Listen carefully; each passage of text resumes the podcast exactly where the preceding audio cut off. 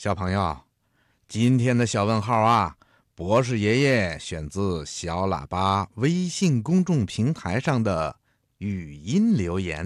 博士爷爷你好，我的名字叫蓝学玉，我今天想给你问个小问号：为什么冬天会下雪呢？冬天为什么会下雪？小朋友。要想知道冬天为什么要下雪，那就要先知道雪是怎么来的。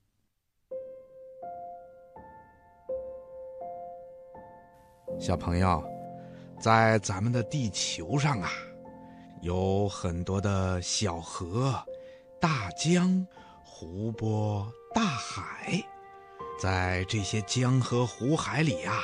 有很多的水，这些水呢，被太阳一晒，就会慢慢的变成水蒸气升起来，跟着周围的空气一起飘到天空上去。这些水蒸气越来越多，紧紧的挤在一起，在高高的天空上，那儿的气温特别的低。随着空气上升的水蒸气遇冷以后啊，就会变成小水滴。许许多多的小水滴在天空中集合在一起，就变成了一片片、一团团的云了。在一般的情况下，由于小水滴很小很轻，所以啊，就会被不断上升的气流拖着。漂浮在空中，不会落下来的。冬天的时候啊，天气特别的冷，那些在天空中漂浮的小水滴啊，就会凝结成一个个的小小的晶体。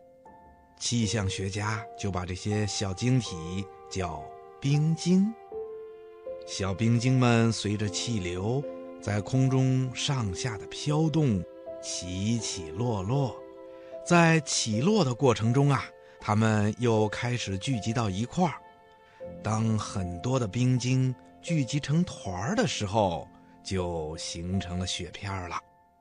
如果天空中的气温继续下降，雪片呢就会越聚越多。